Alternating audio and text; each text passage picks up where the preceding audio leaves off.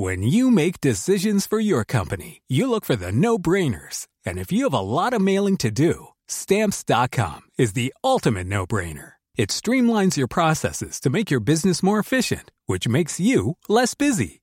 Mail checks, invoices, legal documents, and everything you need to keep your business running with Stamps.com. Seamlessly connect with every major marketplace and shopping cart. Schedule package pickups and see your cheapest and fastest shipping options from different carriers. With rates up to 89% off USPS and UPS rates. And with the Stamps.com mobile app, you can take care of mailing and shipping wherever you are. Make the same no-brainer decision as over 1 million other businesses with Stamps.com. Sign up with code PROGRAM for a 4-week trial, plus free postage and a free digital scale. No long-term commitments or contracts. That's Stamps.com. Code Program.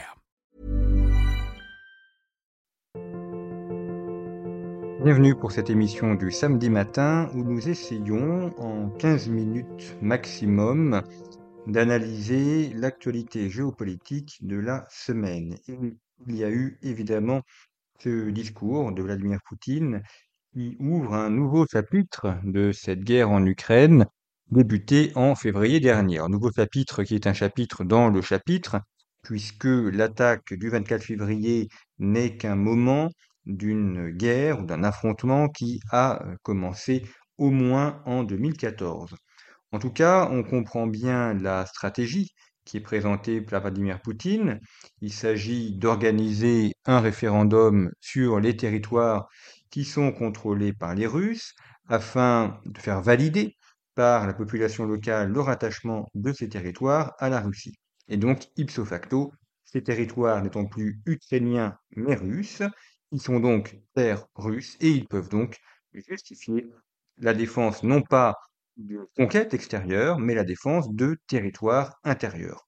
D'où l'appel à la mobilisation partielle, 300 000 hommes, et d'où le fait de menacer d'utiliser toutes les armes possibles, y compris donc l'arme nucléaire. Plusieurs points me semblent intéressants à aborder. Tout d'abord, l'interprétation que l'on peut faire de ce discours. Il y en a deux possibles. Le premier, c'est d'y voir un élément de puissance de Vladimir Poutine qui affirme ainsi son autorité, qui ose faire une montée aux extrêmes, alors pas complète, mais en tout cas un pas vers la montée aux extrêmes, et qui mettent également les Ukrainiens et les Occidentaux devant le fait accompli. On voit d'ailleurs que dans ce discours, il a directement attaqué les Occidentaux en les présentant comme ses adversaires. On a là un changement sémantique. L'adversaire n'est plus l'Ukraine, comme c'était le cas, comme c'était présenté en février-mars dernier, mais l'adversaire, c'est l'Occident. Nous avons donc un changement de dimension de la guerre. Mais deuxième analyse qu'on peut en faire, deuxième interprétation possible, c'est de voir ça non pas comme un aveu de force, mais comme un aveu de faiblesse, ou peut-être, les deux n'étant pas compatibles, la manifestation d'une force pour cacher une faiblesse. L'armée russe étant en position de fragilité, reculant sur certains points, c'est une manière de jeter le sort, d'accélérer le sort, en actant que désormais les territoires sous contrôle de l'armée russe sont russes, comme cela avait été fait auparavant pour la Crimée, et donc de ne plus pouvoir revenir en arrière. En tout cas, il est évident que nous sommes entrés dans autre chose. Ce qui me paraît également intéressant, et ce que j'ai vu évoquer, donc c'est l'occasion d'en parler ce matin, c'est la différence, malgré tout fondamentale, qu'il y a entre le discours politique et la réalisation politique. Et il me semble intéressant, et pour nous autres qui tentons d'analyser les choses, de bien distinguer les deux. Parce que trop souvent, on en reste au discours politique et on analyse les discours qui peuvent être faits par telle ou telle personne. Or, le discours est une chose, mais étudier la réalisation concrète de ce discours en est une autre. Mobiliser 300 000 personnes, ce n'est pas une mince affaire. Ça ne se fait pas en un claquement de doigts. Cela suppose un outil logistique. Il faut d'abord sélectionner parmi les réservistes les 300 000 personnes qui seront mobilisées. on se doute bien aussi que la mobilisation ne va pas se faire dans une échéance totale, c'est-à-dire qu'il faut échelonner la mobilisation. Qui va-t-on mobiliser en premier parmi les 300 000 réservistes? Ces réservistes, il faut les équiper, il faut leur fournir des chaussures, des pantalons, des vestes, des armes de guerre, des munitions également. Il faut les loger, il faut les nourrir, il faut les solder, il faut les conduire de la Russie vers la zone du front. Il y a donc toute une dimension logistique dont il n'est pas certain que la Russie en possède aujourd'hui les capacités. Ce n'est pas une mince affaire que de mobiliser 300 000 hommes. J'ai lu plusieurs experts militaires qui expliquaient que cette mobilisation, si elle se fait bien, ne pourrait pas être complète avant 6 mois, à savoir avant mars 2023, donc le printemps 2023. Alors peut-être que les Russes pourront la faire plus rapidement, nous verrons. Mais 6 mois pour mobiliser 300 000 hommes, ce n'est pas non plus quelque chose de complètement irréaliste. Tel est le cas. Ça signifie donc que ces hommes seront opérationnels au printemps prochain, et non pas maintenant. Or, c'est maintenant que l'armée russe en a besoin. Et puis allons un peu plus loin. 300 000 réservistes de plus pour l'armée, c'est 300 000 jeunes hommes de moins pour l'économie russe. Ces réservistes, ce sont des civils. Ce sont des gens qui travaillent dans le train, enfin qui peuvent être conducteurs de train, conducteurs de bus, qui peuvent être patrons de PME, employés de telle ou telle entreprise.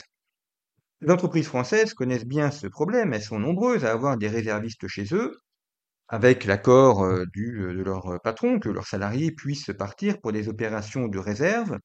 C'est bien que c'est un coût pour une entreprise que de laisser partir quelqu'un. Alors on le laisse faire, évidemment, et ça peut apporter beaucoup à l'entreprise, mais malgré tout, quand une personne part, il faut la remplacer. Il faut bien que le travail soit fait. On ne peut pas avoir un trou dans une entreprise.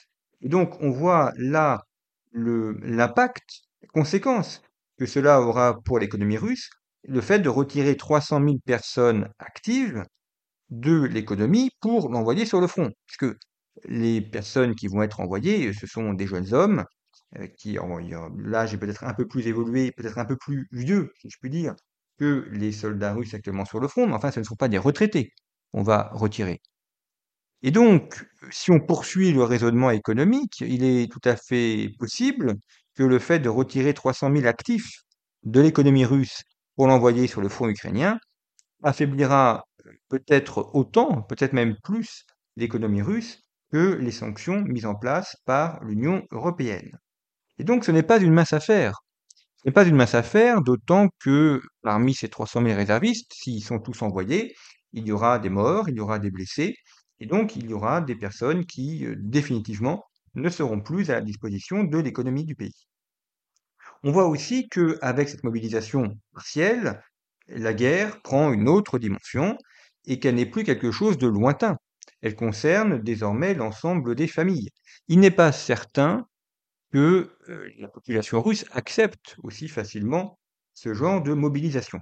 On a vu dans les médias un certain nombre de manifestations contre la mobilisation. Alors il faut s'en méfier parce qu'il y a toujours un effet loupe. Une manifestation, c'est une manifestation. S'il y a 20 personnes ou 200 personnes qui manifestent, ça ne veut pas dire que tout le pays manifeste. Donc, méfions-nous des effets loupes, c'est toujours un danger. Malgré tout, on peut supposer que beaucoup de Russes n'aient pas forcément envie d'aller monter au front ukrainien avec le risque de se faire tuer. Et là, ça pose un problème pour la popularité de Poutine et de son gouvernement et pour l'adhésion à la guerre en Russie. J'ai demandé à plusieurs amis qui sont en Russie ce qu'ils en pensaient.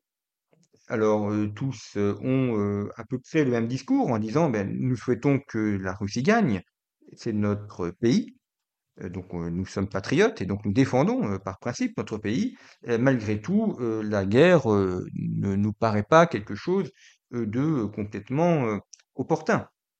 Alors ces personnes amies sont essentiellement dans le monde universitaire, donc ils représentent leur milieu social, leur milieu intellectuel. Je n'ai pas la prétention de penser qu'ils représentent toute la Russie, bien évidemment, mais c'est un écho, un écho parmi d'autres qui est, on peut le penser malgré tout, partagé par une grande partie de la population, qui est que la guerre c'est une chose, mais c'en est une autre quand elle nous concerne directement. Et ce fossé entre le discours politique et la réalisation politique est aussi à observer dans le discours fait par le chancelier Olaf Scholz lorsqu'il a annoncé vouloir investir 100 milliards d'euros pour l'armée allemande. C'est une somme importante. Il souhaite que l'armée allemande soit une des principales armées en Europe, alors qu'on comprend très bien son raisonnement. Nous sommes la première puissance démographique, nous sommes la première puissance économique, il serait donc normal que nous soyons la première puissance militaire de l'Union européenne. Certes, mais ce n'est pas non plus aussi simple. L'armée, ce n'est pas qu'une question d'argent. Il ne suffit pas de mettre de l'argent sur la table pour avoir une armée puissante. Après tout, en août 2021, nous avons bien vu la première armée du monde, celle qui a le plus gros budget, se faire battre par l'armée talibane, qui est probablement celle qui compte parmi les budgets les plus faibles. L'armée, ce sont d'abord des hommes, et je n'apprendrai rien aux officiers ou aux militaires qui nous écoutent.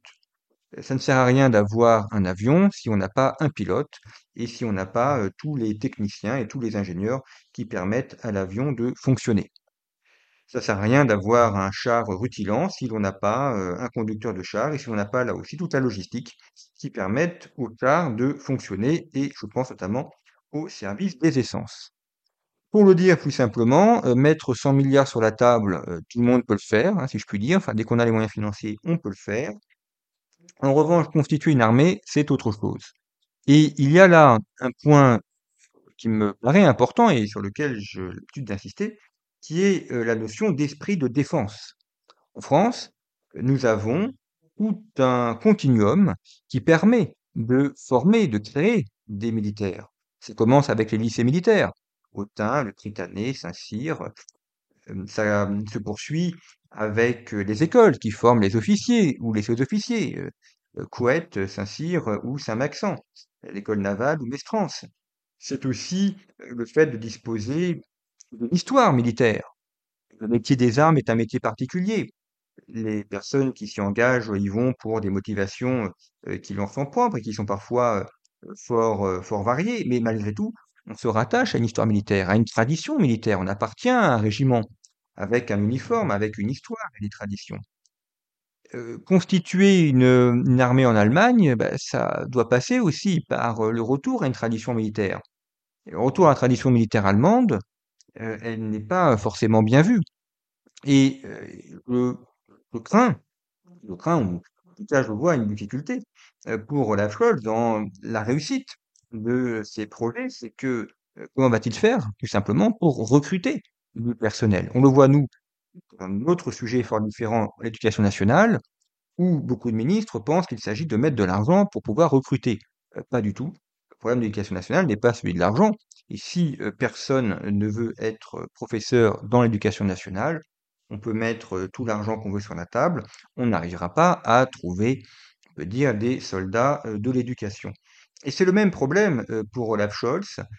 Il aura du mal à trouver des Allemands pour s'engager dans l'armée allemande, surtout que l'Allemagne est un pays vieillissant et que l'armée, c'est un métier pour jeunes, c'est un métier pour personnes qui ont les facultés physiques pour faire cela. Un pays vieillissant, un pays où la ressource jeune est rare, et pas un pays qui peut s'engager facilement dans une opération militaire ou dans le fait de disposer d'une armée digne de ce nom. Et puis, dernier point, et nous conclurons notre émission par cela, 100 milliards sur la table, c'est bien, mais où vont-ils acheter leurs armes?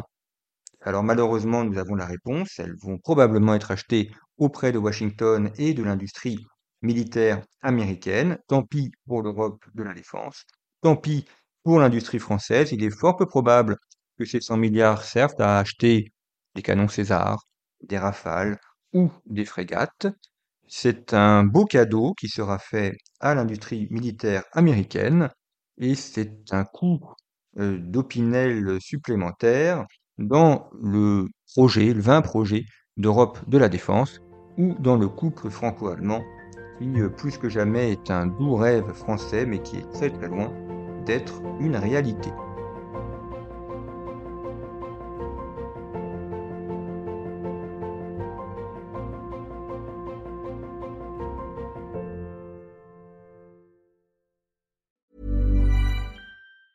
Hi, I'm Daniel, founder of Pretty Litter. Did you know cats tend to hide symptoms of sickness and pain? I learned this the hard way after losing my cat, Gingy. So I created Pretty Litter, a health monitoring litter that helps detect early signs of illness by changing colors, saving you money and potentially your cat's life. Pretty Litter is veterinarian developed, and it's the easiest way to keep tabs on your fur baby's health right at home. Go to prettylitter.com and use code ACAST for 20% off your first order and a free cat toy. Terms and conditions apply. See site for details.